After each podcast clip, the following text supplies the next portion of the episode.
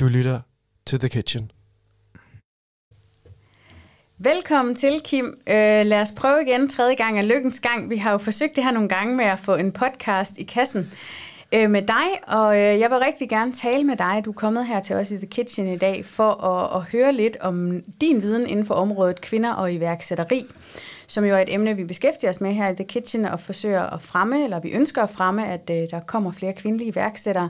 Men også helt generelt synes jeg faktisk, du har nogle lidt interessante pointer, øh, også omkring øh, det her med det, med det feminine øh, lederskab, eller de feminine værdier i, i iværksætteriet, som jeg tænker, vi skal snakke lidt om i dag.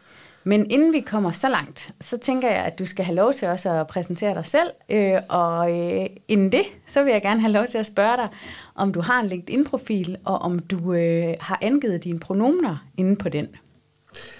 Jeg har en LinkedIn-profil, ja, men jeg har ikke angivet mine pronomener, nej. Nej. Er der nogen særlig grund til det? Er det noget, du har tænkt over? Øh, det er nok mere en ubevidst øh, handling. Ja. det er en handling. Ja, en ikke-handling. Ja. ja. Okay. Jamen, øhm, og så, så synes jeg også lige, det var øh, spændende at høre om, har du egentlig selv noget iværksættererfaring?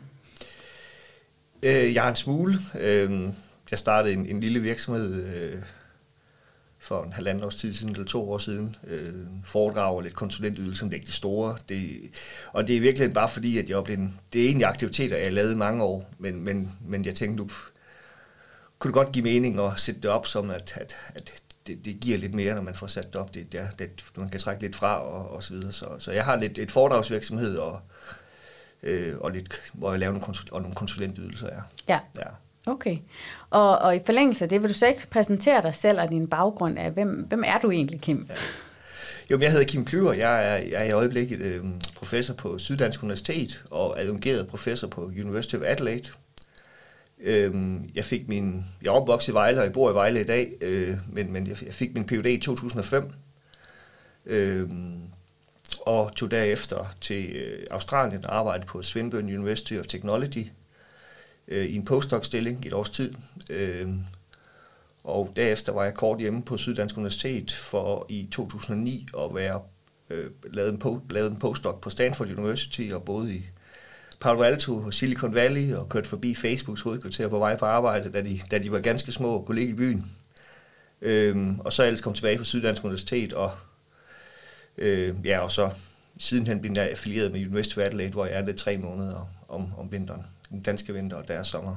Det lyder egentlig ja. meget dejligt. Ja, ja og så, altså, så arbejder jeg med entreprenørskab øhm, og mindre ledelse, ledelse i små og mellemstore virksomheder. Øhm, mit fokus har, har, har været meget på, på, på netværk, på ligestilling af kvinder, og så de, den seneste tid har jeg kigget rigtig meget på kriser, og kørt et stort projekt om kriser, og om hvordan venter virksomheder klarer sig igennem krisen, men i virkeligheden også, hvad det betyder for, hvad betyder det at være iværksætter i krisetider. Mm. Ja. ja, super spændende også. Øh, jeg tænker også, det er noget relateret til kølvandet på corona, eller hvordan? Øh... Ja, det startede, det startede under coronaen, ikke? Ja. Øhm, Øh, det, det der måske, jeg, jeg, jeg, var, jeg blev lungetransporteret i 2019, øh, wow. øh, og var egentlig i gang med min genoptræning, coronaen kom. Øh, så jeg vidste godt, nu kommer jeg ikke uden for en dør. så jeg tænkte, det jeg kunne bidrage med, det var måske at øh, tage noget af min eksisterende sådan kriseinteresse og prøve ligesom at føre det ud og lave, nogle, altså lave en praktisk relateret projekt i forhold til, hvad skulle mindre virksomheder gøre. Hmm. Og jeg er sådan set ikke kommet fra de der, det projekt endnu. Det, der er så mange vinkler. Og desværre så fortsætter fortsatte coronakrisen, men sidenhen har vi fået andre kriser, der dominerer erhvervslivet. Øh, og jeg tror på mange måder, vi bevæger os ind i et samfund, hvor krise er mere normal end det er undtagelsen. Mm. Og det kræver nogle helt andre måder at tænke ledelse på, og tænke, tænke iværksætteri på, tænke startup på, fordi vi skal tænke ustabilitet ind i hverdagen. Mm. Og tidligere har vi tænkt ustabilitet som undtagelsen. Så det, at det bliver normalen frem for undtagelsen, det, det kan ret store konsekvenser for, hvordan vi skal tænke både iværksætteri, men også tænke ledelse af virksomheder. Sindssygt spændende. Og så må vi jo se, om øh, vi kommer frem til, om der er en eller anden særlig kvindelig eller feminin vinkel på det.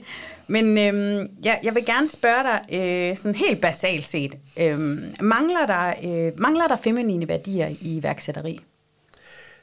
Det mener jeg absolut, der gør. Øh, vi har, altså, entreprenørskab bliver portrætteret som et, en maskulin aktivitet. Vi snakker om at tage risiko. Vi snakker om at præstere. Vi snakker om at skalere. Vi snakker om profit. Vi snakker om at gå all in. 24-7. Altså, der er alle de der, man skal arbejde hårdt. Øhm, hele billedet i Danmark, men i virkeligheden helt internationalt, så bliver entreprenørskab portrætteret som noget maskulint. Mm. Øhm, og det, det, det er super problematisk. Øhm, fordi den der maskuline øh, portræt og beskrivelse af entreprenørskab skræmmer rigtig, rigtig mange iværksættere væk, som gerne vil være selvstændige og måske drive en virksomhed, men måske ikke netop lige nødvendigvis vil skalere, knokle 24-7 og ikke have andet i hovedet, men måske vil lige starte en virksomhed, som kan være ganske fornuftig i forhold til at skabe et liv, hvor der er balance mellem familielivet og, og hvad hedder det, øhm, og arbejdslivet. Ja. Øh, og, og det skræmmer både kvinder og mænd væk, men, men specielt den der maskuline historie skræmmer kvindelige iværksættere væk. Ja. Så når vi fortæller historien på den der måde, så skræmmer vi en masse iværksættere væk. Mm. Øh, og vi skræmmer specielt kvindelige iværksættere væk. Mm. Så vi mister en masse potentiale ved at, ved at simpelthen give sådan et ensidigt billede af, hvad iværksætteri er. Mm. Ja, og det, det har vi jo også tænkt meget over her i, i The Kitchen, og vi har jo snakket meget om det her med, hvordan får vi nogle andre rollemodeller. Og så blev jeg egentlig super øh, indfanget af en, en overskrift, øh, du havde i Berlingske sidste år, hvor, hvor overskriften lyder, øh, iværksætter har behov for feminine rollemodeller, ikke kvindelige rollemodeller. Og det synes jeg var sindssygt spændende. Vil du ikke prøve at uddybe lidt? Hvad, hvad, hvad betyder det?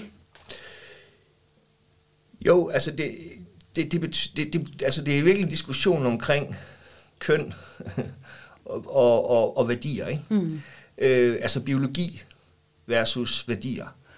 Øh, jeg ved ikke, værdier er det rigtige ord. Men essensen er, når det, det, det vi nogle gange gør, det vi meget har gjort for at skabe, for at få flere kvindelige rollemodeller frem, det har så vi fundet nogle kvindelige rollemodeller, som skulle promovere kvindelig iværksætteri, men essensen er, at mange af dem i virkeligheden har mange af de der maskuline karakteristika. Så vi har fundet kvinder, der opfører sig som mænd. Og så er vi sådan set ikke kommet videre. Så er det det samme billede, vi har af iværksætteri. Nu, nu er det så bare en kvinde, der gør det. Hmm. Jeg er langt hellere have, at vi får nogle, at vi, vi præsenterer nogle forskellige former for iværksætteri og nogle, nogle, nogle, nogle, nogle former, der har nogle andre værdier, for eksempel nogle feminine værdier. Mm. Altså hvor historien ikke går på, hvor meget man er vækstet, hvor meget man tjener penge, men hvor meget man har ændret for kunderne, mm. eller, eller hvordan øh, hvad, altså nogle problemer, man har løst. Mm. Altså, at, at det, bliver, det, det ikke kommer til at handle om penge, profit og skalering. At mm. historien handler om noget andet, nogle mere bløde værdier. Øh, fordi det vil kunne tiltrække nogle helt andre. Øh, at man har gjort en forskel et sted, for eksempel. Øh, og det er sådan nogle rollemodeller, vi skal have frem. Og så, ja. så er det jo vildt ligegyldigt, om det er en mand eller en kvinde, der gør det. Altså måske i virkeligheden skal vi have begge dele. Altså, så, så det vi mangler, det er ikke, vi, vi mangler ikke, vi mangler absolut ikke mandlige, maskuline rollemodeller. Vi har også nogle fantastisk gode maskuline, kvindelige rollemodeller, men vi mangler feminine rollemodeller, både mænd og, både mænd og kvinder. Ja, og det synes jeg jo faktisk er en sindssygt spændende vinkel, som vi jo måske er mindre opmærksom på, men også det, jeg, jeg hørte dig sige med, at det handler jo også om at give nogle feminine rollemodeller til mændene. Det er sådan set også øh, en rollemodel, som begge køn vil kunne spejle sig i, men det er faktisk de her værdier, der er interessante. Det er dem, der sådan, øh, differentierer sig eller gør, sig, øh, gør en forskel fra, fra det billede, vi ser lige pt. Og det er dem, der mangler derude. Det er der, der er et hul i markedet, så at sige. Jo, og, og det er jo både i forhold til, hvad det ligesom tilbyder markedet, men det er sådan også, hvordan virksomheder bliver drevet. Ikke? Mm. Altså, der, der er meget, der, der, der, altså jeg tror ikke, der er helt enig i forskning, men der er i hvert fald noget forskning, der tyder på, at altså, når, når virksomheder ledes med, af kvinder med kvindelige værdier, så er der mere tilfredshed mm. i, i, i virksomhederne. Fordi der er ikke den samme, der er, ikke, altså, der er bare mere kære, mm. og der er mindre push på profit og skalering. Altså, der, der er på en eller anden måde så, de feminine værdier, har større fokus på balance og helheder. Mm. Og det gør, at stress og altså, øh, alle de der ting, de, de, de kommer ikke i samme omfang til overfladen. De bliver ikke skabt. Og, og vil, mænd også, vil en mand også kunne ligesom inkarnere eller være en rollemodel for de feminine værdier? Ja, ja, absolut. Altså, så, altså øh, feminisme og maskulisme, det er jo enten, det er jo enten værdi eller adfærd. Og selvfølgelig kan man påtage sig det. Hmm. Øh, og, og både som, kvind, som mand og som kvinde. Så, så, så det, det er ikke noget problem. Altså, men det er klart, at de fleste mænd er maskuline. Mm. De fleste kvinder er feminine. Men, mm. men, men, øh, men man kan egentlig godt være en maskulin mand, men lede baseret på feminine værdier. Ja. Altså, det er et spørgsmål om indstilling også nogle gange. Hvad er det for en indstilling, man tager på, når man går på arbejde som medarbejder, eller som leder, eller som iværksætter. Ja, og lige for at forstå dig øh, øh, ret, så er de feminine værdier, det kunne være sådan noget som, øh, at man er mere bekymret for sine medarbejdere, man bekymrer sig om dem, man tager, sig, tager vare på dem. Man er mere fokuseret på hvad den værdi, man skaber som virksomhed, og, og hvad det er for nogle problemer, man løser. Var det det, øh, der sådan... Ja, det er sådan lidt samfunds community-orienteret, ikke? Løs, ja. Altså, ja, altså, ja. Okay, for, for lige for, for, for, for eksempel, ikke? Ja. Ja. ja. Øhm. Men, men der, der, der er jo andre årsager til, at vi skal have kvindelige iværksættere også. Det er, at de, de løser også andre problemer, end mænd gør. Mm. Øh, og det er jo fordi, at, at de idéer, vi får som mennesker, øh, afspejler, afspejler vores oplevelser af verden. Øh, og hvad hedder det? Øh, mænd oplever verden anderledes end kvinder, og derfor så finder de, de ser andre problemer, og de ser andre løsninger. Ja. Øh, jeg har læst for nylig, jeg ved ikke om det er rigtigt, men jeg, jeg, det lød troværdigt, at, at sikkerhedsselen faktisk er skabt til en mand. Øhm, sådan at den, den, den er sikre for manden, den er for kvinden. Mm. Og sådan er der sikkert en masse ting, der er skabt mm-hmm. i forhold til manden, fordi det, det er jo mændene, der har været, hvad skal man sige, opfinderne i gamle dage. Ikke? Jo. Øhm, så ved at vi får en større diversitet ind i, i, hvem der kommer på idéerne, så får vi nogle idéer, der er bedre tilpasset et samfund og rammer bredere. Mm. Ja. Og det synes jeg også uh, giver god mening, øhm, også i forhold til uh, diversitet forstået som forskellige fagligheder, så, hvilket vi jo også gerne vil se her i, i The Kitchen, vil vi jo gerne se studerende, der kommer med forskellige faglige baggrunde, og så det, det handler jo meget om det, det prisme, som jeg også hører dig sige, man ser tingene igennem, ikke? Altså du kommer med en, øh, en kulturel baggrund, der stammer både fra noget med køn og noget med den skole, du har gået på, og de, den uddannelse, du er en del af. Øh, om det er så over på BSS, eller om det er på antropologi, eller om det er på øh, psykologi eller medicin, eller hvad det nu er. Ikke? Altså, ja. Så er der nogle ting der, som også påvirker. Præcis, og, og man kan sige, altså idéer kommer sjældent ud af harmoni. Det kommer ud af konflikter. Det kan være faglige eller gnidninger, ikke? Altså, det kan godt være konstruktive, når jeg siger konflikter. Ja. Det kommer ud af, at folk ser ting forskelligt, oplever ting forskelligt, så det kommer ud af diversitet. Spændende. Og det er jo simpelthen det fagligt, kønsligt, eller you name it, altså øh, aldersmæssigt. Øh, der er masser af forskellige, hvis man siger, det, det, det, når der ikke er, det er når tingene er forskellige, folk, folk er forskellige, at idéer opstår, ikke? Hmm. Ja. Super interessant. Og, og, men altså, vi kan sidde her og snakke rigtig meget om det, men, og vi gør jo også en masse her i The Kitchen, eller føler, vi, vi, vi føler ikke alene, vi, vi forsøger at tage nogle konkrete initiativer for at gøre noget mere for at fremme iværksætteri blandt kvinder og, og tilskynde, at nogle, øh, nogle kvinder blandt vores studerende også har lyst, lyst til at starte egen virksomhed. Men tallene taler jo lidt deres eget sprog, øh, eller gør de, Kim? Fordi jeg ved, du også lidt har en pointe med det med tallene og måden, vi, vi sammenligner os på. Vi ligger jo ikke super godt øh, på de der rankings i forhold til kvindelige iværksættere her i Danmark.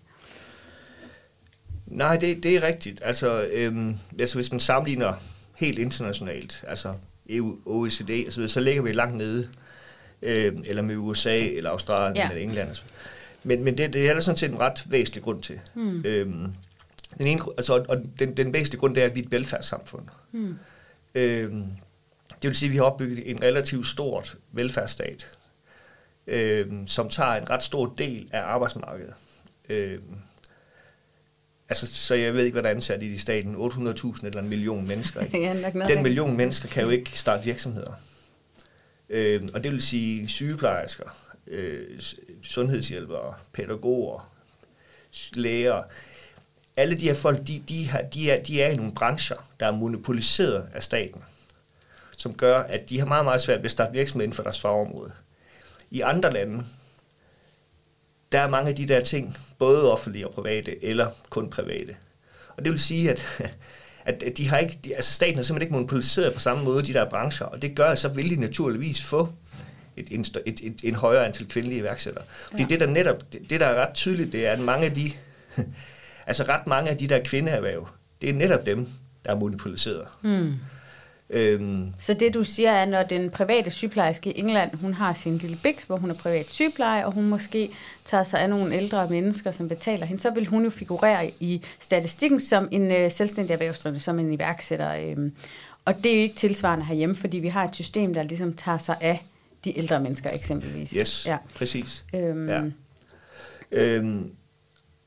Og det, det er den ene ting. Den anden ting er, det det, vi nogle gange glemmer i Danmark, det er, at en, en væsentlig del af vores iværksætteraktivitet faktisk foregår i, i eksisterende virksomheder. Man kalder det intraprenørskab, altså mm. I-N-T-R-A. Øhm, og, og det gør den, fordi i Danmark har vi en kultur på arbejdsmarkedet, hvor der er lav hierarki, der er en masse autonomi, øhm, man får frihed til at prøve idéer af. Mm. Øh, der er ikke så langt imellem boss og, og medarbejdere. Og det gør de folk, der har en entreprenant, hvad skal man sige... Øh, over, eller? Et år, ja. ja øhm, de kan faktisk få lov at udleve det her i eksisterende virksomheder. Mm. Øhm, I andre lande, hvor man har lavere, højere, altså stærkere hierarkier, mindre autonomi, der bliver de her folk presset ud i at starte nye virksomheder for at prøve deres idéer af. Mm.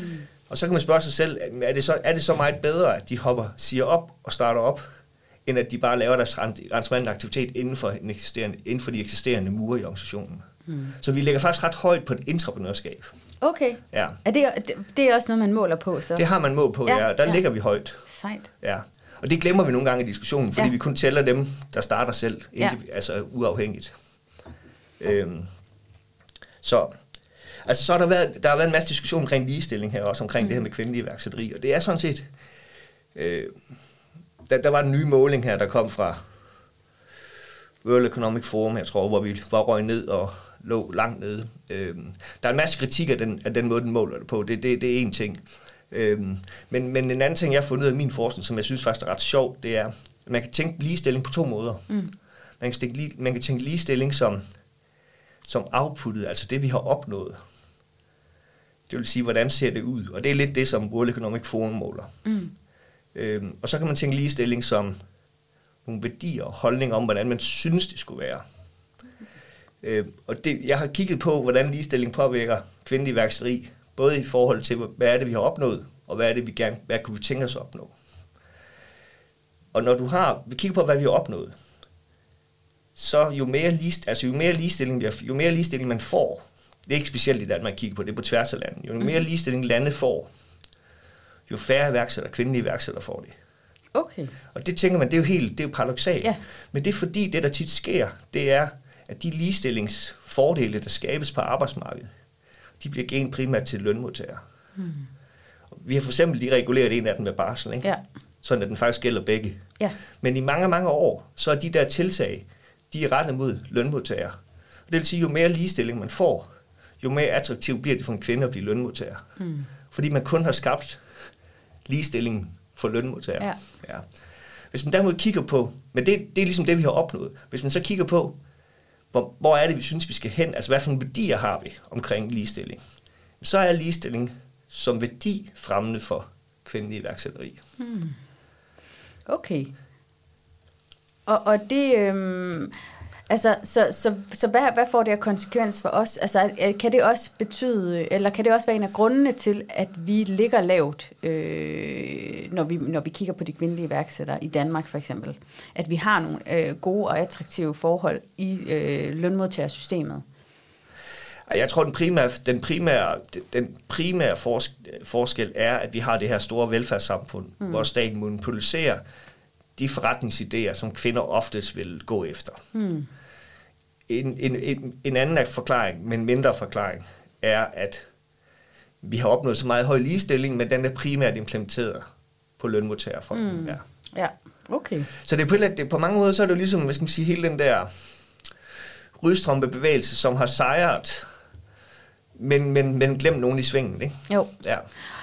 Og noget, jeg også øh, godt kunne tænke mig at spørge dig om, det er det her med definitionen på en iværksætter. Fordi øh, nu, nu snakker vi jo det her om, om eksempelvis, øh, hvordan en, en sygeplejerske eller en pædagog i, i et land, hvor man har en større privat sektor, en privat børnehave, en privat øh, øh, øh pleje- eller healthcare sektor, øh, der vil de tælle som iværksætter. Men herhjemme nogle gange, så oplever jeg, at det er svært for folk sådan at tage det ind, øh, de her mindre virksomheder. Øh, de her mindre konsulentvirksomheder, servicevirksomheder, Øhm, det bliver ikke rigtig talt med, når vi taler om iværksætteri, øhm, fordi der ligesom er en differentiering mellem de her teknologisk baserede virksomheder, som har et stort skaleringspotentiale, og de virksomheder, der sælger deres timer, så at sige. Øhm, hvordan definerer du iværksætteri, altså når, du, når I arbejder med det i forskning? Hvad, hvad, hvad, hvad snakker I så om, når I siger en iværksætter? Hvad er det for en definition? Jamen, jeg tror sådan set, at vi, øh, vi har de samme problemer øh, går vi 10-15 år tilbage, så slåsede vi om, hvordan vi skulle definere det. Ja. Jeg tror, i dag har vi accepteret, at der er bare forskellige måder at forstå det på. Og jeg tror også, jeg bruger det forskelligt. Altså, jeg har studeret almindelige mennesker, der starter almindelige virksomheder og deres opstartsproces. Mm. Dem kalder iværksættere. Mm. Og det synes jeg er rimeligt nok at gøre øhm, øh, af flere årsager. Det er et kæmpe skridt at sige sit job op og starte en ny virksomhed selv. Mm. Det, det er en personlig, grænseoverskridende aktivitet. Øhm, men de betyder også rigtig, rigtig meget for vores samfund. Det glemmer vi nogle gange. Vi, vi tror nogle gange kun, det er de der store vækstskaleringsvirksomheder, der betyder noget. Men de skal jo klippes.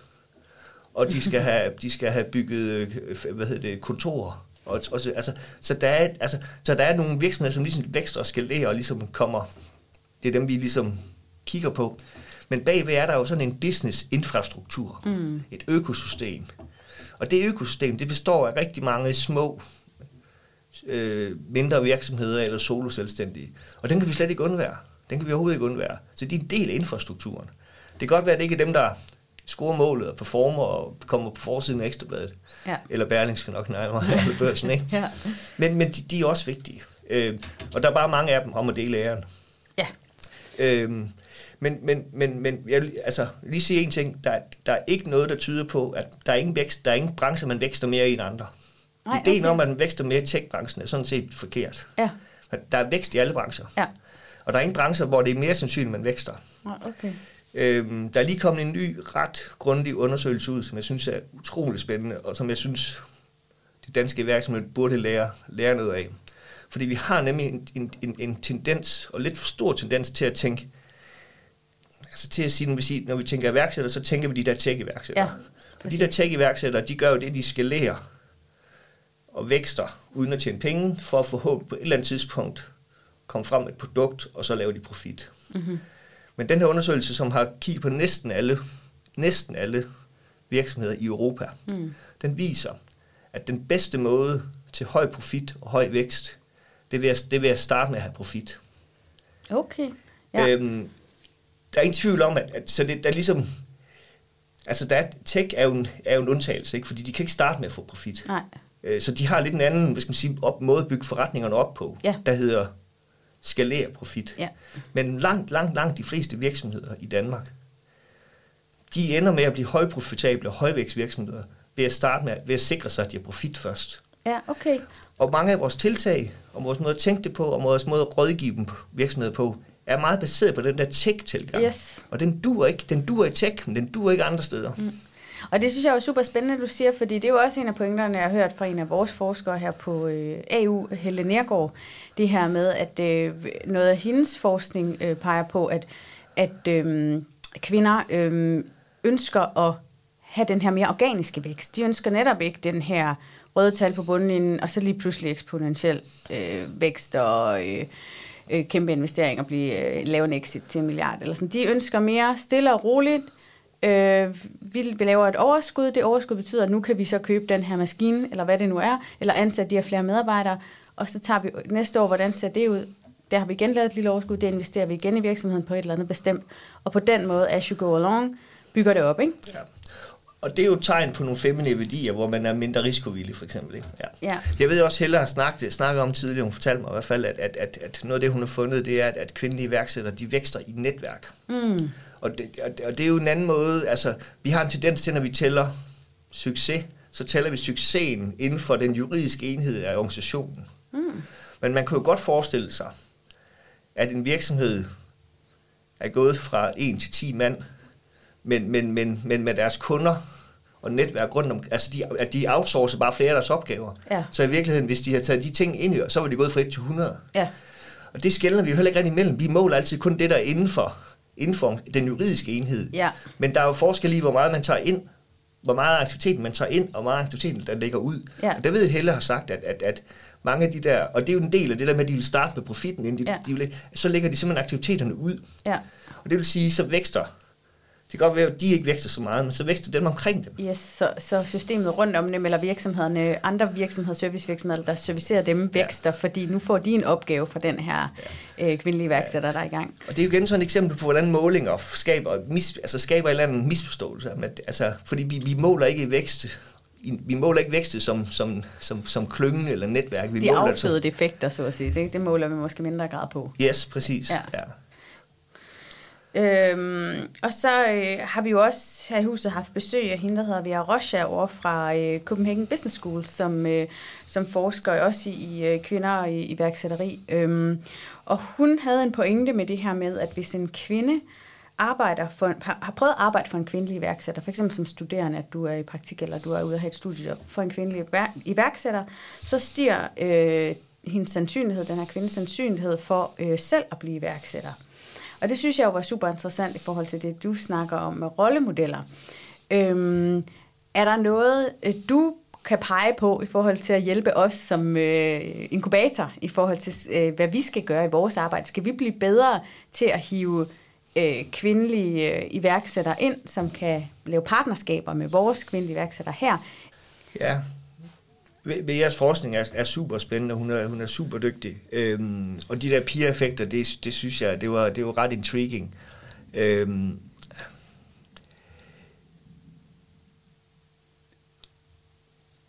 nu, altså nu, nu tæller jeg mig lidt at vende dit spørgsmål. Ja, det skal du indgøre. Fordi øh, jeg synes faktisk, at, vi, at sådan en, nogen, altså The Kitchen som jer og alle mulige andre inkubatorer, inkubatorer og ja. for den sags skyld også lokalpolitikere ja. og politikere som sådan, vi skal passe på med øh, at have fokus på at være flere iværksættere. Mm. For jeg, jeg er simpelthen ikke sikker på, at flere er bedre. Nej.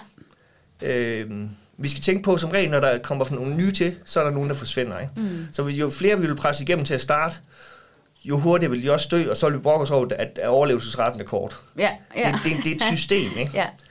Øh, vi, hvis vi får alt for mange iværksættere, så kan vi heller ikke få store virksomheder. Altså, så det, det er en balance. Så jeg, jeg, jeg ved ikke, hvor den rigtige balance er. Nej.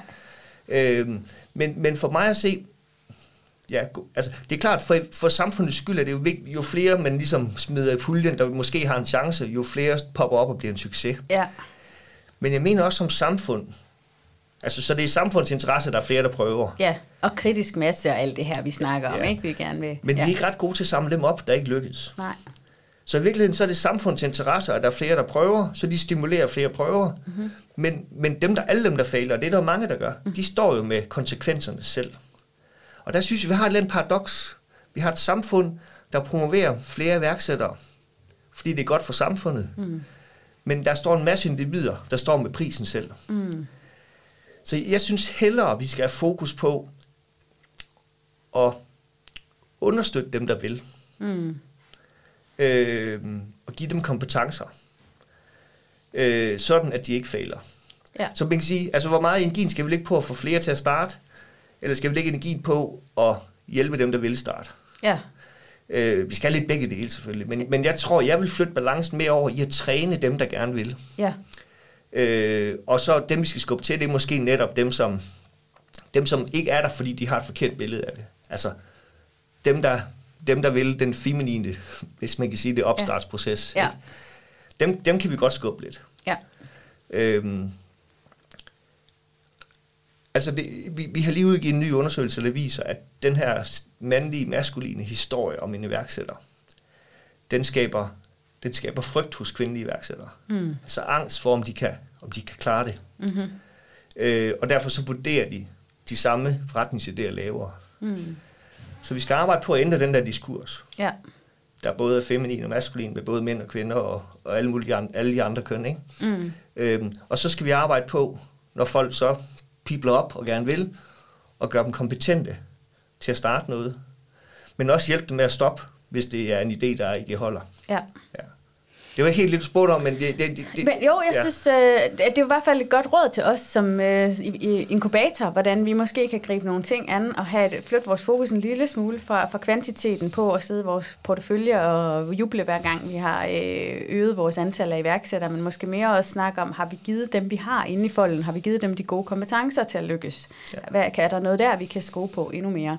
Jeg skrev for nogle år siden, eller mange år siden virkelig, en artikel, øh, en kollega Jesper Pil, der handlede om to typer af fejl, man kunne lave i rådgivning af iværksættere. Og de, og de gælder virkelig også, hvad kan man, hvilke fejl kan man lave som inkubator, når man er iværksætter inde. Ja. Øhm, og den ene fejl, man kan lave, det er, at man kan, man kan stoppe en succes. Altså sige til en iværksætter, det er en dum idé, men mm. det er bare blevet godt, ikke? jo. Øhm, øh, og, og den del, det kan man jo ikke se. Man kan ikke se, hvis man stopper den, så kan man ikke se, om det var blevet en succes. Nej. Så det er en usynlig fejl, man laver, ikke? Ja. Det andet, det er, det, det er at man kan, hvad hedder, man kan holde en fiasko i live. Ja. Øhm, og dem kan vi selvfølgelig tælle. Ja. Ja. Ja. Så. Og, og det er jo super interessant i forhold til vores arbejde, og hvordan vi, øh, vi ligesom, altså, også egentlig synes jeg prøver at være bevidst om det her med ikke at dømme for meget, øh, fordi vi jo netop ikke kan vide det. Er det en succes, eller er det, vil det øh, med tiden blive en succes eller en fiasko? Det kan være svært for os. At, Ja, hvornår er det, man skal gribe ind? Ja, ja. ja. Hvor længe skal de have lov at prøve, prøve det af? Ikke? ja, ja, præcis. Og der er masser af historier blandt de succesfulde iværksættere, der siger, alle sagde, at jeg skulle stoppe, Ja. og det gjorde jeg ikke. Nej. det, bliver, det bliver næsten historien, ikke? Jo, præcis. Ja. Jeg sad lige og tænkte på øh, det her med øh, øh, Stories for millioner, den der lille dokumentar, tror jeg der er i tre afsnit eller fire afsnit, sådan noget den stil, der ligger på DR, øh, med en, en kvindelig studerende ude fra Erhvervsakademiet, som fortæller om, hvordan hun Øh, jeg tror, det har været i sådan noget i 15, noget den stil, blev, hele tiden fik at vide, at hun skulle skrive om apps øh, i sin bachelor. Hun ville egentlig bare gerne skrive om øh, social media marketing. Og nu har hun jo det her, det er jo så det, der bliver portrætteret i dokumentaren, det her bureau, som er super succesfuldt og klarer sig mega godt inden for, øh, inden for social media marketing og, øh, og Instagram og stories og den slags.